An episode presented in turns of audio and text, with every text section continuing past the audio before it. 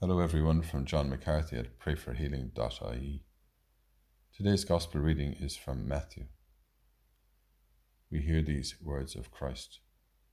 So then, if you are bringing your offering to the altar, and there remember that your brother has something against you, leave your offering there before the altar.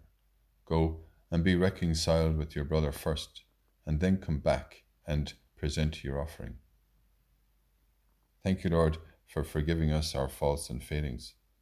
Help us to forgive others their faults and failings.